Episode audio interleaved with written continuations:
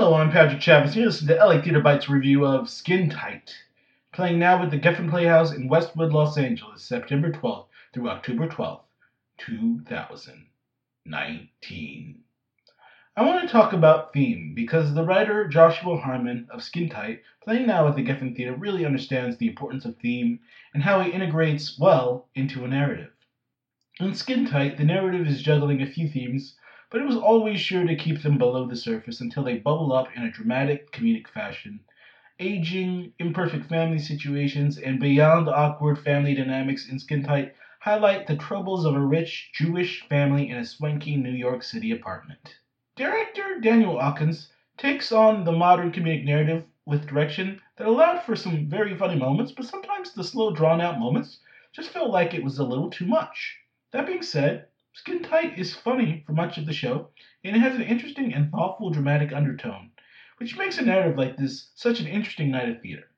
Skin Tight is a play about Jodi Isaac, a lawyer played by Idina Menzel from Frozen fame, Wicked, Rent, so much, who's come from Los Angeles to New York City to stay with her rich clothes designer dad, Elliot Isaac, played by Harry Groener.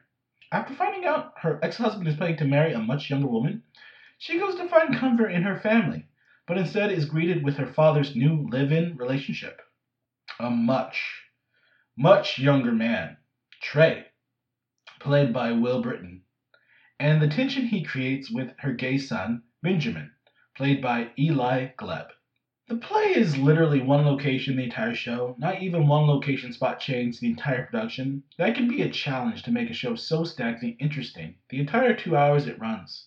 The direction keeps the pace of the show moving for the most part.